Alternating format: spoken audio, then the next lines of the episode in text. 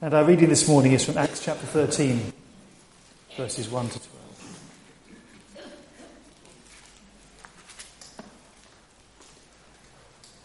Over the next few weeks, we're going to be looking at uh, Paul's missionary work, uh, his first and second missionary journeys, and we start where it all begins in Antioch at the beginning of Acts chapter 13.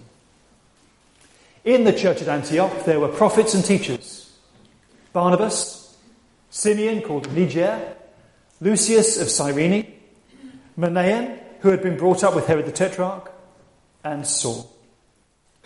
While they were worshipping the Lord and fasting, the Holy Spirit said, Set apart for me Barnabas and Saul for the work to which I've called them.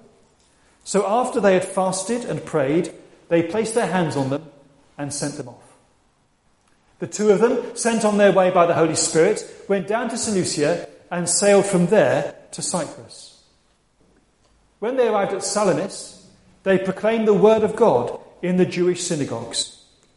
John was with them as their helper. They travelled through the whole island until they came to Paphos. There they met a Jewish sorcerer and false prophet named Bar Jesus, who was an attendant of the proconsul Sergius Paulus. The proconsul, an intelligent man, sent for Barnabas and Saul because he wanted to hear the word of God. But Elymas the sorcerer, for that is what his name means, opposed them and tried to turn the proconsul from the faith. Then Saul, who was also called Paul, filled with the Holy Spirit, looked straight at Elymas and said, You are a child of the devil and an enemy of everything that is right. You are full of all kinds of deceit and trickery. Will you never stop perverting the right ways of the Lord? Now the hand of the Lord is against you. You are going to be blind. And for a time you will be unable to see the light of the sun. Immediately, mist and darkness came over him, and he groped about, seeking someone to lead him by the hand. When the proconsul saw what had happened, he believed for he was amazed at the teaching about the Lord. Thanks be to God for his word. If I was to ask you what is the purpose of the church, I wonder what you would say. I'm not actually going to ask you, though. But I wonder what is the main thing that the church is here for. So, what's the answer? Some people would say it's to take care of its members, or that it's here to visit the sick and pray for them. Some say that it's here to provide guidance and care and comfort for people at important times. Some might say it's to meet together to worship God. I hope they would say it's to meet together to worship God. And I also would hope that people might say it's to reach out to those around us. And I'm sure these are all equally important functions of the church. But what is really God's purpose for the church? Well, if we were to look at Acts 13 and the church there in Antioch and use that as our example, then I'm pretty sure that our conclusion would be quite simple. I reckon we would say that the main business of the church is to obey the Holy Spirit in spreading God's glory to the nations by sending out people who are called by God to preach the gospel. The main business of the church is to be outward looking, to remain connected to God and be ready and willing to follow where He leads. Because if we don't do that, we run the risk of just preserving traditions or maintaining a religious club. And then we forget about people who don't know Jesus for themselves. Someone once said, We somehow think that the church is here for us. We forget that we are the church and that we're here for the world. In the passage from Acts 13 that we just heard, the focus moves back to the church in Antioch. This was a church with a real sense of purpose. Some of those who'd been scattered by persecution in Jerusalem had been brave enough to share the gospel with the Gentiles, and many people were converted through them. And at the end of chapter 12, Barnabas and Paul returned from Jerusalem, and there's a change in focus in the book of Acts. It's now all about the missionary work of the church in Antioch, which resulted in the planting of loads of churches throughout the Gentile world. Just as the founding of the church in Antioch was a radical move, bringing Jews and Gentiles together through their newfound faith in Jesus. The good news, and that was a massive change. Now we have a whole new phase. The good news is being sent out from the church in Antioch to the Gentile world as the church fulfills its purpose, its God given purpose. You see, the church began in Jerusalem and then spread to over 40 other cities. Um, from Antioch, Paul and his helpers spread the gospel throughout the then known world. And until now, Jerusalem had been the centre of ministry. And Peter had been the key person, the key leader. But now Antioch in Syria would become the new centre and Paul would be the new leader. The church in Acts is about sending people out and spreading the good news of Jesus where it's needed. And if we want to be that kind of church that truly has that sense of purpose and is doing what it's here to do, then we should be doing the same. David uh, Bosch, in his book Transforming Mission, says mission is not primarily an activity of the church, it's an attribute of God. In other words, as God the Father sent the Son, and God the Father and the Son sent the Spirit, it now goes even further. God the Father and the Son and the Spirit send the church, send them into the world to tell people about Jesus. And Bosch adds, Mission is thereby seen as a movement from God to the world. God is a missionary God. So the church doesn't have a mission, but the church is the instrument through which God continues his mission. So if we want to be fully used by God to do his mission, then how on earth do we do that? Well, Acts 13 begins with a thriving church. Barnabas came to encourage the people there and to help the church grow. He brought Paul to help with the teaching and training, and the church was built up and the church grew. But how? How did that happen? I'm sure we'd all love to know the answer. Well, first of all, the initial focus was worship. We read, while they were worshipping the Lord, that's the point of the church, to be worshipping God in everything we do. We're not primarily here to hear a good sermon, to listen to some good music, to meet some good people. We're here to worship God. Nothing else should really matter because if we're truly coming here to worship God, then He alone will be our focus. And when we're really here to worship God and that's our aim, then we won't be talking in terms of what we did or didn't get from the service because we'll realise that worship isn't all about us. It's not about what we get out of it, it's for the glory of God. It's not for us, it's for Him. Worship is for God's benefit, not ours. And if we have that approach, then I think we'll be a lot better off.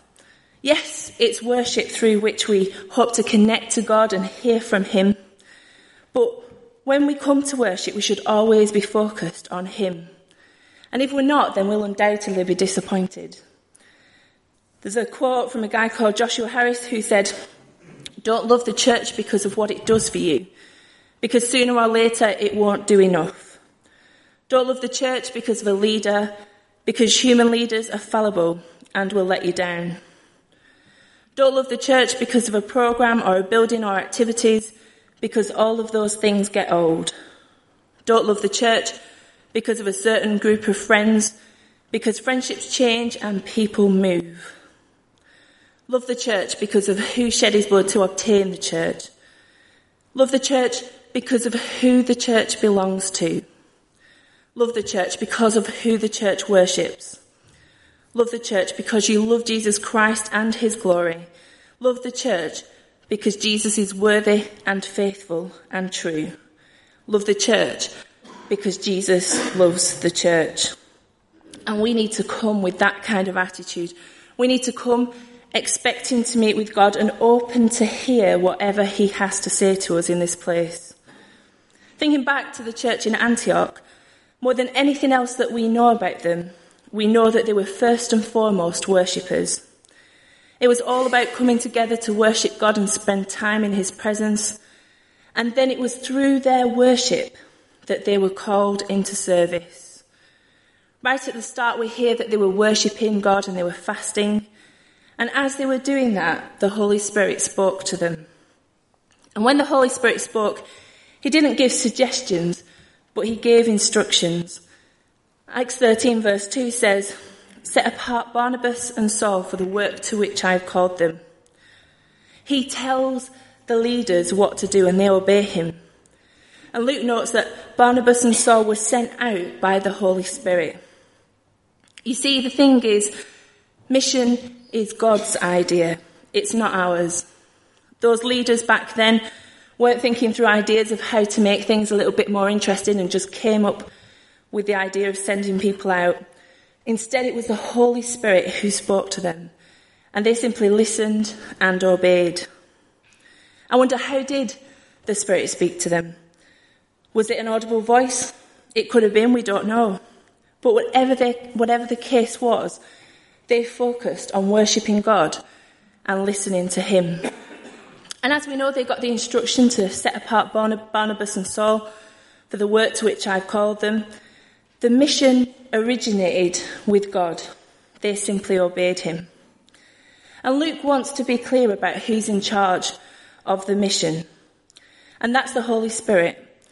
God sent Jesus, then sends the Holy Spirit, and now the Holy Spirit sends the church. It's been said worship and service go together, and we should never and should never be separated.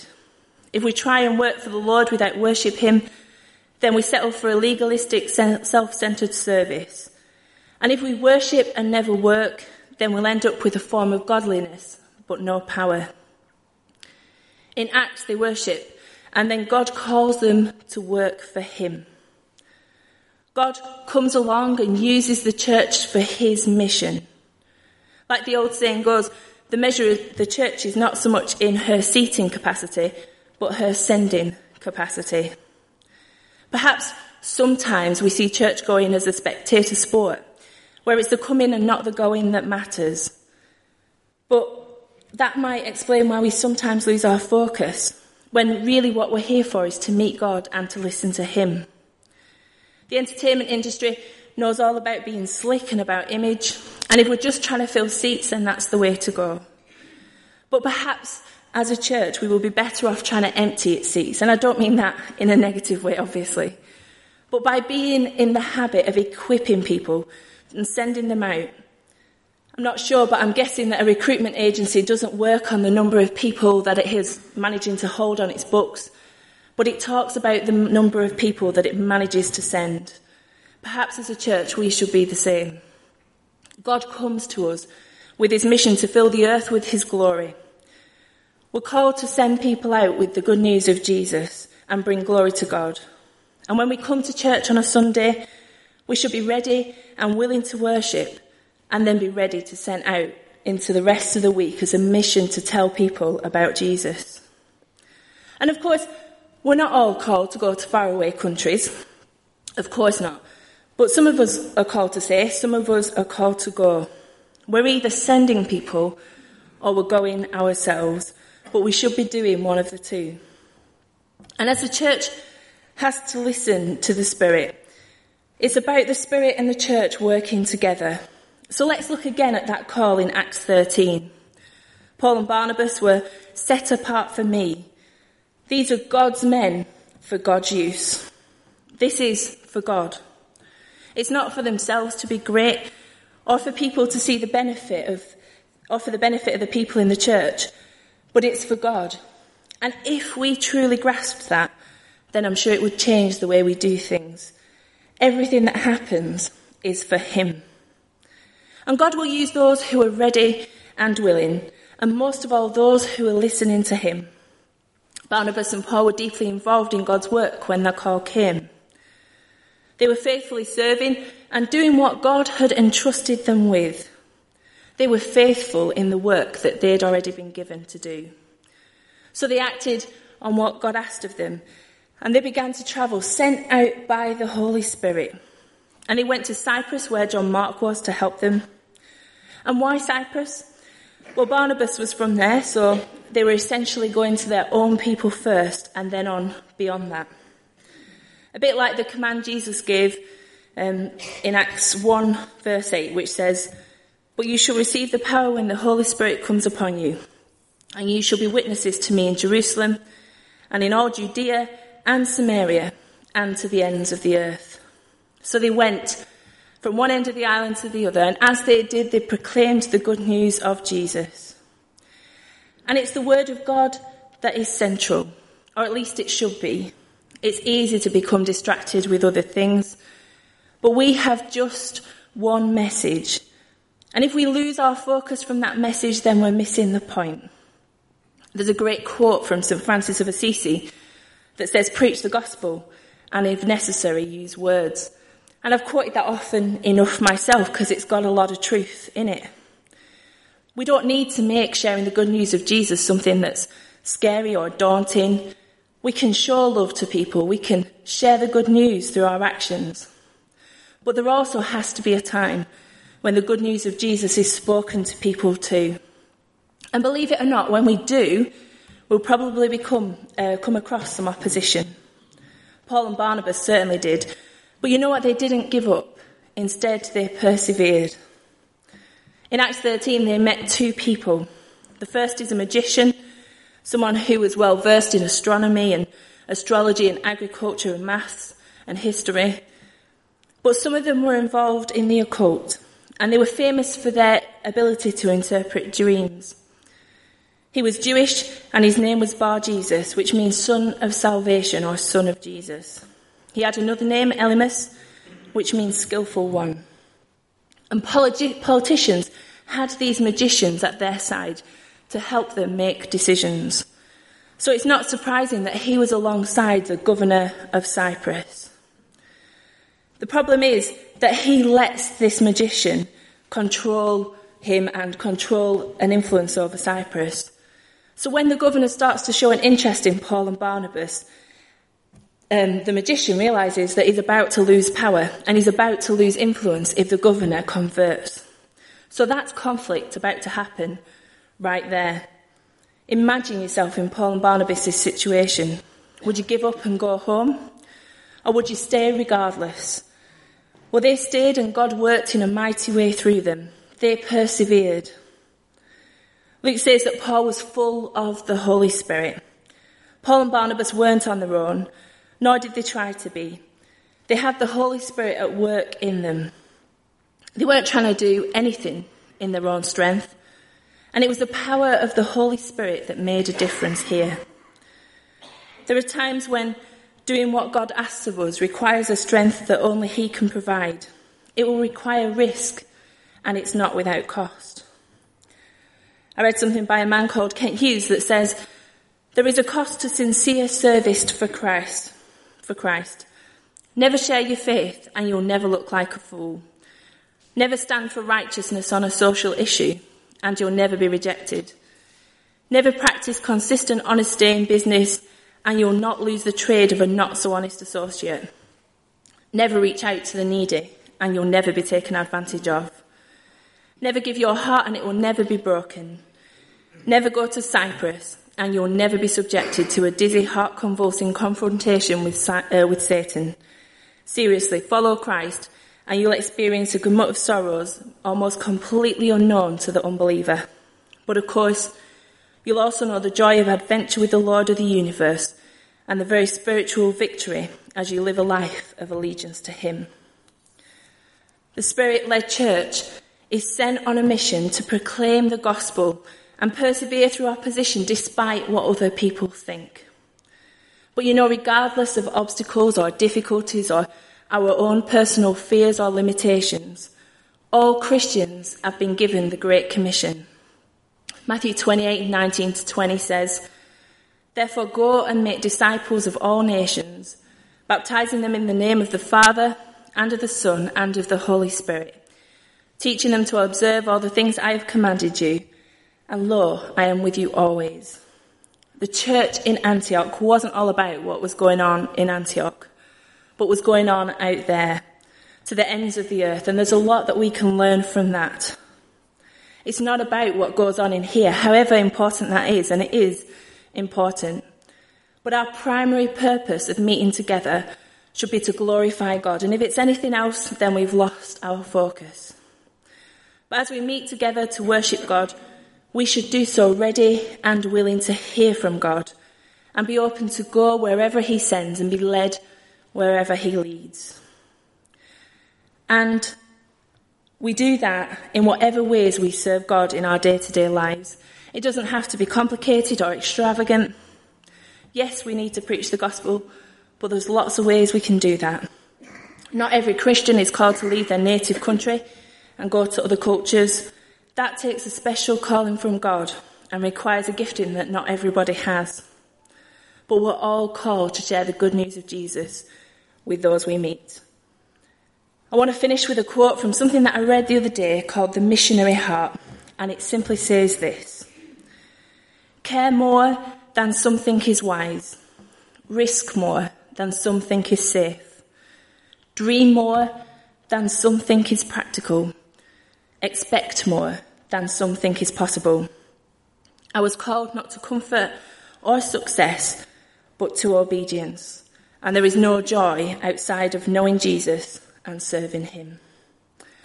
Let's pray together.